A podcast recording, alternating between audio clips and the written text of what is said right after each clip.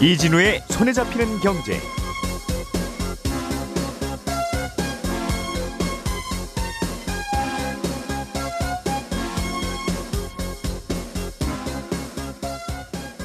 안녕하십니까 이진우입니다.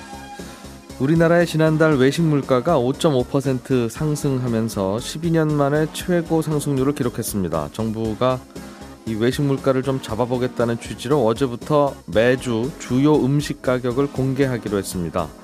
아, 이렇게 가격을 공개하는 게 외식 물가 잡는데 어느 정도 효과가 있을지 좀 짚어보겠습니다.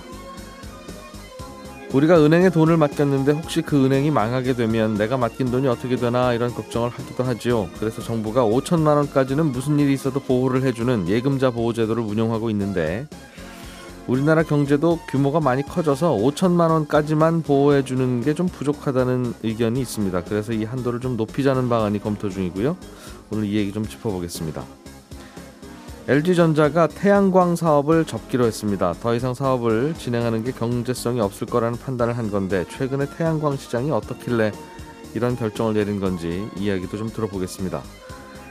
2월 24일 목요일 손에 잡히는 경제 광고 잠깐 듣고 시작하겠습니다. 우리가 알던 사실 그 너머를 날카롭게 들여다봅니다. 평일 아침 7시 5분 김종배의 시선 집중.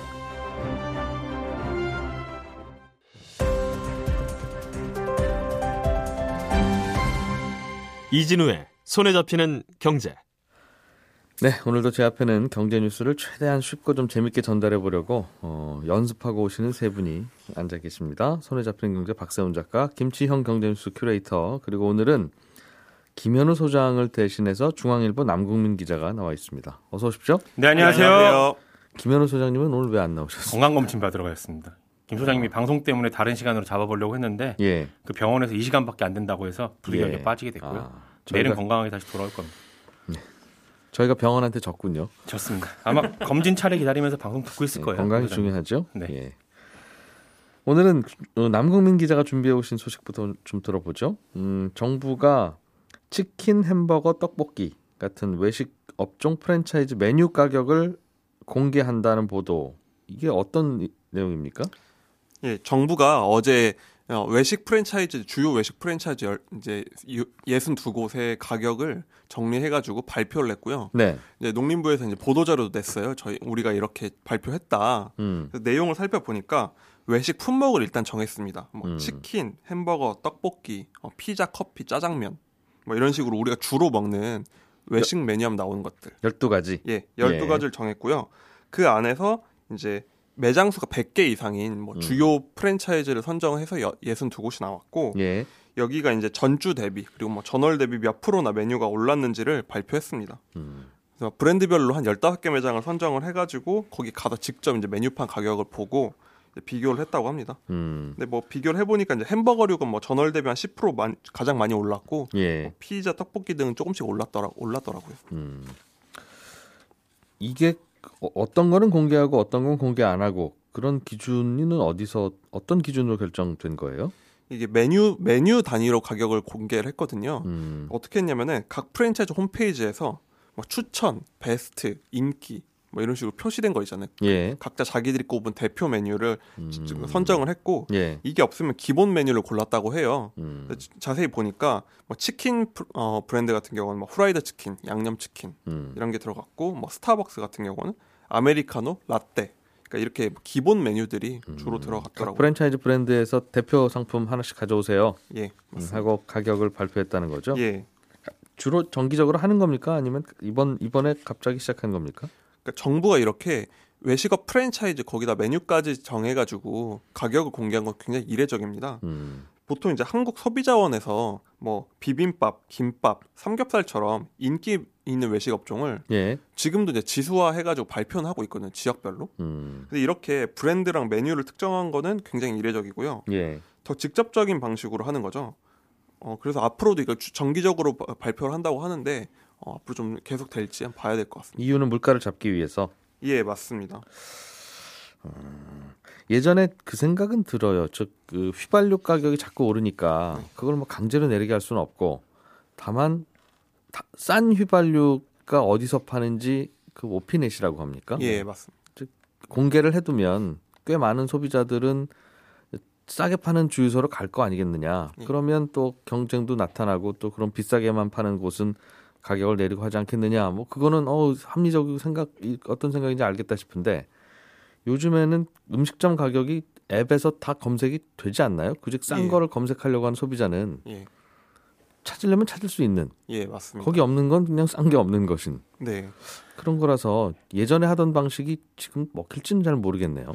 그래서 이게 좀 의아한 부분, 실효성에 의문이 나올 수밖에 없는데 네. 좀 공표한 방식을 보면 저도 이걸 찾아보니까 그 이제 사이트를 별도로 만들어서 음. 거기 들어가서 공지 글을 누르면 PDF 파일로 이제 이렇게 요 품목별로 정리가 돼서 나오는 거예요. 예. 근데 요즘은 다 배달앱 같은 경우 들어가서 저도 그러지만 이렇게 이, 이 매장 들어갔다가 저 매장 음. 들어갔다 음. 비교를 할 수가 있잖아요. 굳이 알려면 이 어, 무슨 사이트에 들어가서 발, 봐야 되는 겁니까? 이게 농축 어 이제 소비자원이랑 예. 이제 이제 농림부 산하 기관에 있는 홈페이지에 따로 이제 그 특정 기관 홈페이지에 들어가서 보도 자료 누르고 PDF를 다운 받아서 봐야 가격 검색이 되는. 예, 맞습니다.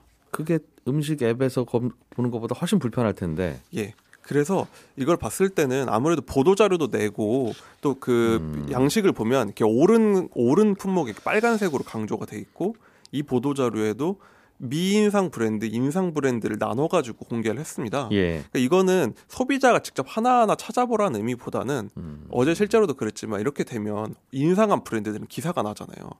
뭐 어느 어느 브랜드도 인상을 했다. 예. 근데 미인상 브랜드는 이러이렇다 이렇게 나오잖아요. 음. 그러니까 이런 식으로 좀 이런 간접적인 노출을 유도한 게 아닌가 하는 방식이더라고요. 소비자 입장에서는 음. 접근하기가 굉장히 쉽지 않아서 예. 그런 식의 이제 가격 인하 압박이 될까는 좀 의아합니다. 음. 뭐 다른 방법이 떠올라서 왜 그렇게 했느냐고 하는 건 아닌데 정부도 이제는 할 방법이 정말 없으니까. 그렇죠. 이 방법밖에는 없을 것 같긴 한데 정부가 할 수 있는 일은. 네. 어. 점점 더 실효성이 좀 떨어지는 정책밖에는 안 남는. 그게 선진국인지도 모르겠어요. 사실 물가를 정부가 어떻게 잡아요? 그렇죠. 근본적으로 어. 요즘 예. 물가가 오르는 건 음. 원자재가 인상 압박도 크고 이제 통화량 증가의 영향이 양쪽에 있는 거잖아요. 예. 그러다 보니까 정말 정부가 또 정책을 안 낼 수는 없는 상황이고 음. 굉장히 예민한 게 외식 물가니까 예. 정말 궁여지책으로 낸 게 아닌가 싶습니다. 그러게요. 음. 정부한테 바라는 정책의 방향이 좀 우리 우리도 좀 바뀌어야 될 때가 되지 않았나. 네.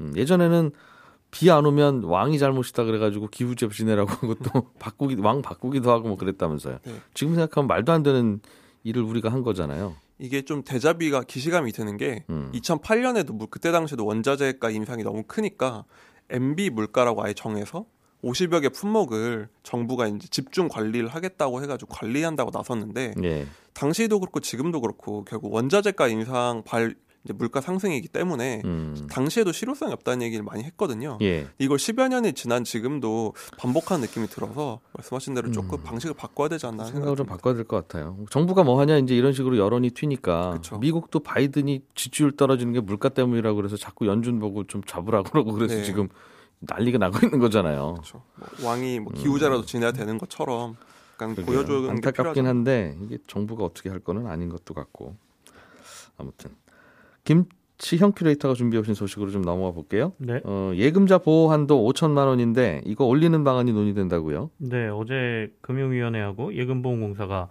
예금보험제도 개선을 위해서 간담회를 열었는데요. 이 자리에서 이제 고승범 금융위원장이 경제 규모하고 금융자산 보유 확대 등으로 예금보호 한도 확대 필요성도 제기되고 있다 이렇게 언급을 했습니다. 예. 우리나라가 예금자 보호 제도를 도입한 건 1996년인데요. 물론 처음부터 이렇게 5천만 원을 예금자 보호 한도로 정한 건 아니고 초기에는 2천만 원이었다가 IMF 한때는 뭐 금액 전체로 잠깐 갔다가 또 다시 좀 변하고 하면서 2001년도에 5천만 원으로 상향된 게 지금 20년 정도 유지가 된 것이죠. 예. 어, 그건 물가 물가 얘기 저희가 잠깐 했지 않습니까? 그러니까 돈의 음. 값어치가 떨어졌다는 얘기인데 돈의 값어치는 떨어져서 어, 결국에는 어, 어떻게 보면 우리가 지금 예금 보호 한도를 받고 있는 금액 자체가 줄어든다라고 볼 수도 있거든요, 상대적으로. 음, 그래서 예. 2001년만 해도 1인당 국내 총 생산 대비 어, 보호 한도가 3.84배였는데 현재 GDP 대비 보호 한도는 1.34배로 크게 축소됐다. 이렇게 지금 데이터상으로 나오고요. 그 세계 주요국의 그러면 1인당 국내 총 생산 대비 예금자 보호 한도 배율은 어떻게 되냐 이렇게 분석을 해 보니까 어, 2020년 기준으로 G7 국가의 평균치가 2.84배 정도다. 그래서 우리나라는 절반밖에 안 된다. 금액으로 음. 보면 미국은 한 25만 달러 거의 3억 원을 보호해주고 캐나다는 캐나다 10만 달러, 캐나다 달러 10만 캐나다 달러로 1억 원, 예. 영국도 8만 5천 파운드, 1억 3천만 원, 뭐 이 정도다 이렇게 얘기를 하고 있습니다. 우리는 어느 정도 올리는 걸 논의하고 있어요? 아, 이게 한 5, 6년 전부터 꾸준히 얘기가 좀 됐던 얘기입니다. 좀 음. 올려야 된다라는 얘기가. 그래서 예금보험공사가 진행한 제도 개선 연구 자료들도 몇 건 꽤 있습니다. 이런 자료들을 보면 어, 지금의 두 배가량인 한 1억 원 정도로 보호한도를 올리는 방안도 있고요. 음. 어, 금융, 금융권별로 차등화하는 방안도 있습니다. 그러니까 다 똑같이 5천만 원 지금 이렇게 돼 있는데 예. 이걸 뭐 예금 같은 경우에는 1억, 그러니까 은행은 음. 뭐 보험은 예를 들면 뭐 5천만 원, 뭐 저축은행은 5천만 원, 뭐 이런 식으로 좀 바꾸자는 것이죠. 음. 어, 그래서 이 권역별 노출 차이를 무시하고 동일하게 보호하게 되면 뭐 현재 저축은행에서 보호 한도가 5천만 원이니까 음. 어, 저축은행으로 돈이 쫙 몰리고 뭐 이런 것들 금리는 조금 높으니까요. 이런 것들을 막을 수 있다 이런 차원에서 어, 업권별로 좀 나눠야 된다 이런 얘기들이 좀 있는데 어, 최근의 자료를 보면 은행은 한 1억 원 유지를 하고 저축은행 금융투자는 현행대로 5천만 원을 유지하고요. 보험도 한 1억 원으로 높이고 이런 방안에 대해서 음. 제안을 한 게 사실 자료가 하나 있긴 합니다. 음, 그런 쪽으로도 해보자. 네네. 근데 그 어떤 나라도 업권별로 이렇게 다르게 하지는 않을 거예요. 이게 보호라고 하는 게 네네. 어, 이게 요율을 달리하는 건 말이 되는데 네. 예금 보험 요율을 네. 그 자동차 운전 사고 많이 난 분은 사고 나도 범퍼는 반만 고쳐주고 뭐 치료비도 반만 아, 내주고 그러는 네. 데는 없잖아요. 제가 거기에 대해서는 명확하게 답변은 못 해드리지만 어제 이제 제가 자료를 좀 많이 찾아봤는데요. 예. 이 예금자 보호 제도 자체가 나라마다 굉장히 복잡하고 제도가 다 음, 다르더라고요. 그래서 예. 우리나라처럼 국가에서 이렇게 공사가 하나로 전체를 보호하는 경우도 있고 미국이나 캐나다 이런 곳들은 한, 한 개의 공사가 있고 나머지 또 조합 형태로 해서 뭐 아홉 개, 열 개 이런 음. 곳들이 같이 교차로 해주는 데들이 있어서 예. 제도가 조금씩 다릅니다. 그래서 어, 아까 말씀하신 대로 나눠서 음. 이렇게 여건별로 따로 보호한 데는 없을 것이다라고 말씀하셨는데 음. 일부 있는 것으로 보이고요. 거기에 음. 대해서는 제가 조금 더 명확히 맞습니다. 찾아봐야 될 것 같습니다. 음. 보험료를 지금 내고 있죠. 이거 보호받기 위해서 예금보험공사한테 네, 말씀하신 대로 네. 음. 이걸 그럼 좀 더 내야 더 보호가 되겠습니다. 그렇습니다. 아무래도 만약에 이 한도를 높이게 되면 예. 금융사들 입장에서는 보험료를 더 내야 되는 상황이 벌어질 것 같고요. 음. 현재 예보료 상한은 0.5%로 돼 있거든요. 그러니까 예금자 보호 대상인 상품의 어, 평균 잔액을 산정해서 예. 거기에서 이제 0.5% 최대 상한으로 걷는데 어권별로 조금 다릅니다. 은행은 0.08%, 음. 증권사는 0.15%, 예. 보험사는 0.15%뭐 이렇게 좀 다르거든요. 저축은행은 저축은행 0.4%입니다. 은행에 20 20 20배니까 다섯 아 다섯 배를 내는 거군요. 그러니까. 네네. 아. 사고를 좀 크게 친 적이 있지 않습니까? 그래서 보험료가 좀 올라간 사례가 있고요. 네. 음. 그래서 아마 이것도 좀 올려야 된다. 아마 같이 나올 것 같습니다. 그렇겠어요. 요율도 뭐 거의 두 배 가까이 올라가겠네요. 그러면. 아, 음. 그거는 앞으로 이제 좀 논의를 해봐야 되는데, 예. 그, 다만 지난해 국회에서 예금자보호법 개정안을 처리하면서 예. 보 요율을 2026년까지 현행 유지하겠다라는 건 결정이 돼버렸거든요. 그래서 음. 만약에 올린다라고 하면 또 법을 바꿔야 되는 부분도 있습니다. 받아놓고 잘 쓰지는 않죠, 사실은. 은행이 망한 일이 뭐 있겠어요?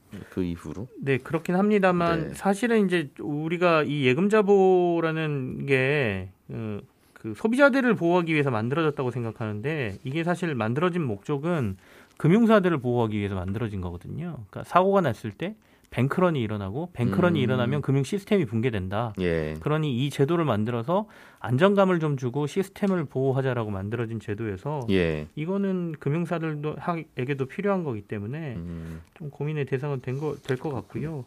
어, 하나 더 말씀을 드리면 보험 쪽 예금보험 제도를 정비해야 된다는 의견이 이전부터 있었습니다. 네. 이거는 어, 보험을 예금자 보호를 5천만 원 받는다라고 생각하실 때 납입 보험이나 보상 한도에서 5천만 원을 받는다라고 생각을 하시거든요.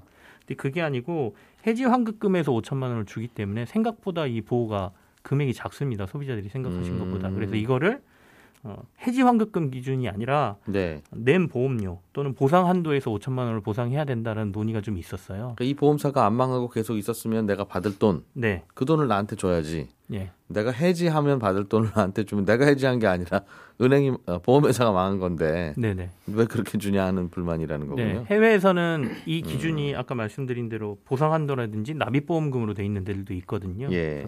이 부분도 같이 좀 이번 논의가 됐으면 하는 바람입니다. 그렇군요. 음. 이게 만약 늘어나면 무슨 업권의 변화는 있을까요? 그러니까 저축은행으로 좀 더 많은 돈이 쏠릴까 싶기는 하고 지금은 여윳돈 있는 분들은 네. 가능하면 이자 많이 내는 많이 주는 저축은행으로 하는데 네. 다만 저축은행이 불안하니까 5천만 원씩만 나눠서 어 이자까지 생각하시는 분은 뭐 4,800만 원씩 나눠서 여러 군데 하는데 이제는 이게 1억 원이 올라가면 한 9,500만 원씩은 할 거 아니겠어요 한 저축은행에. 그래서 앞서 말씀드린 것처럼 업권별로 조금 이 보호 음, 한도를, 음, 한도를, 조정해야 되는 것 아니냐라는 음. 얘기가 나오는 게 자칫 잘못하면 그것 때문에 돈이 쏠리는 현상이 나타날 수 있다라는 예. 지적이 나오는 겁니다. 음. 박세훈 작가님께서 준비해온 소식 좀 들어보죠. 네. LG전자가 태양광 패널 사업을 접기로 했다. 네, 예. 태양광 예. 패널 많이 보셨을 겁니다. 반짝반짝하는 길쭉한 널빤지 같은 건데 이 예. 널빤지가 태양빛을 전기 에너지로 바꿔주는 거거든요. 음. 이걸 모듈이라고 하기도 하고 패널이라고도 하는데 엄격히 말하면 조금 다르지만 같은 개념으로 사용을 합니다. 아무튼 LG전자가 이 태양광 패널을 팔기 시작한 게 2010년부터인데 12년 만에 이 사업 접기로 했습니다. 더 이상 예. 사업성 없다고 판단한 건데 패널 사업하고 관련된 직원 900여 명은 다른 부서로 재배치를 하기로 했고요. 보도가 나간 어제 LG전자 주가는 상승 마감을 했습니다. 음, 이게 사업성이 없다고 판단한 이유가 뭐예요? 일단 태양광 패널이 어떻게 만들어지는지를 아는 게 필요한데 예. 태양광 패널은 규소 이거 모래 안에 있는 겁니다. 규소로 폴리실리콘 만들고요. 네. 폴리실리콘을 여러 개 녹여서 특정 모형의 틀에다가 부은 후에 굳히면 그게 인곳이라는 게 됩니다. 그리고 그 잉곳을 얇게 자르면 웨이퍼가 되는데 예. 반도체 소식 전할 때 늘 나오는 그 웨이퍼거든요. 그 CD처럼 생긴 동그란 네. 그거. 예. 웨이퍼 순도가 아주 높으면 반도체에 쓰이고 예. 순도가 아주 높은 건 태양광 전지에 쓰입니다. 음. 그리고 웨이퍼 위에다가 전기가 지나갈 수 있는 통로를 새겨주고 그거를 가로로 여러 개 용접을 해서 붙이면 셀이 되고요. 네. 그 셀을 또 가로 세로로 여러 개 붙이면 그게 이제 모듈이 되는 거거든요. 그게 우리 이제 산이나 들에 있는 네 반짝반짝하는 길 검은색 그거 네. 판자처럼 보이는 그걸 패널이라고 그렇습니다. 할까? 이 복잡한 음. 과정을 왜 설명드렸냐면 예. 2년 전부터 폴리실리콘 가격이 엄청 올랐거든요. 음. 2020년 말에 킬로그램당 한 10달러 조금 안 하던 게 작년 말에는 37달러까지 3.5배 넘게 뛰었고요. 예. 지금도 30달러 수준입니다. 그러면 음.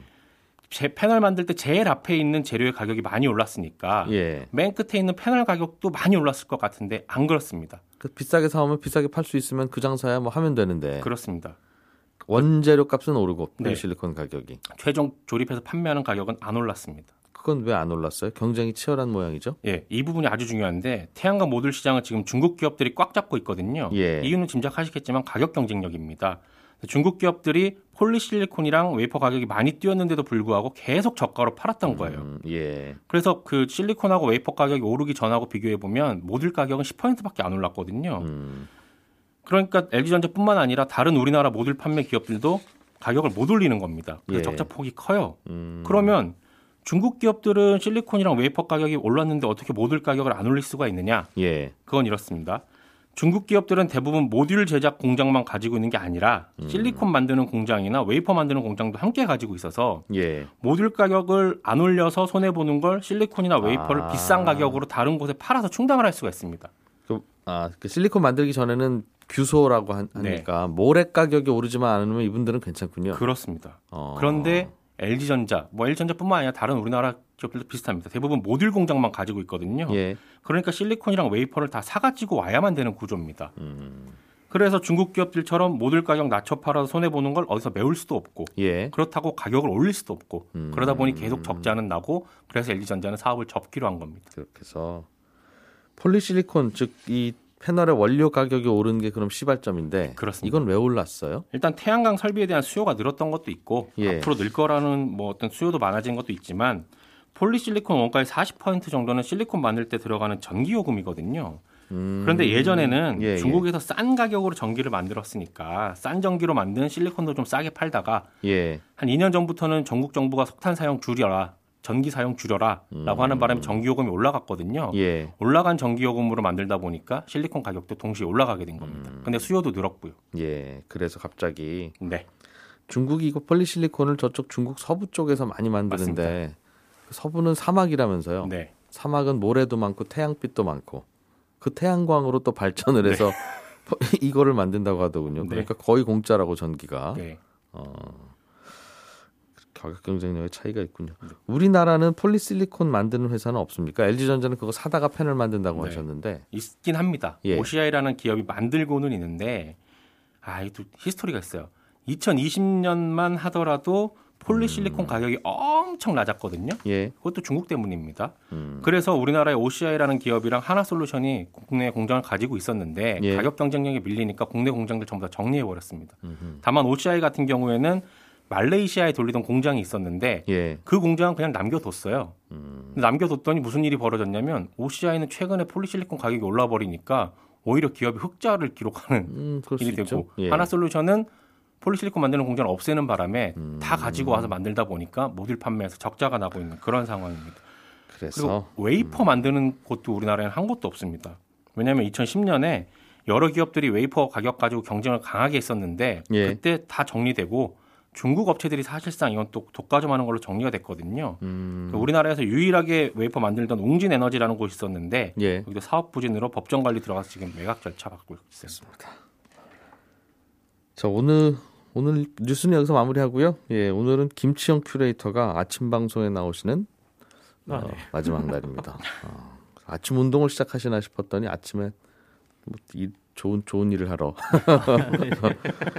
자주 그래도 모시겠습니다. 어, 저희 수요일 목요일 경제 뉴스 잘 정리해서 전해 주셨는데 청취자들께 인사 한마디 하고 가시죠. 아, 네. 또 오실 거지만. 네. 알겠습니다. 뭐 그동안 뭐 열심히 한다고 했는데 얼마나 도움이 되는지 모르겠고요. 또 기회가 되면 불러 주십시오. 열심히 나와서 또 제 역할을 하겠습니다. 예. 다음 주부터는 수요일 목요일에 남국민 기자가 김큐 대신해서 남큐로 나와 주시기로 했습니다. 잘 부탁드립니다.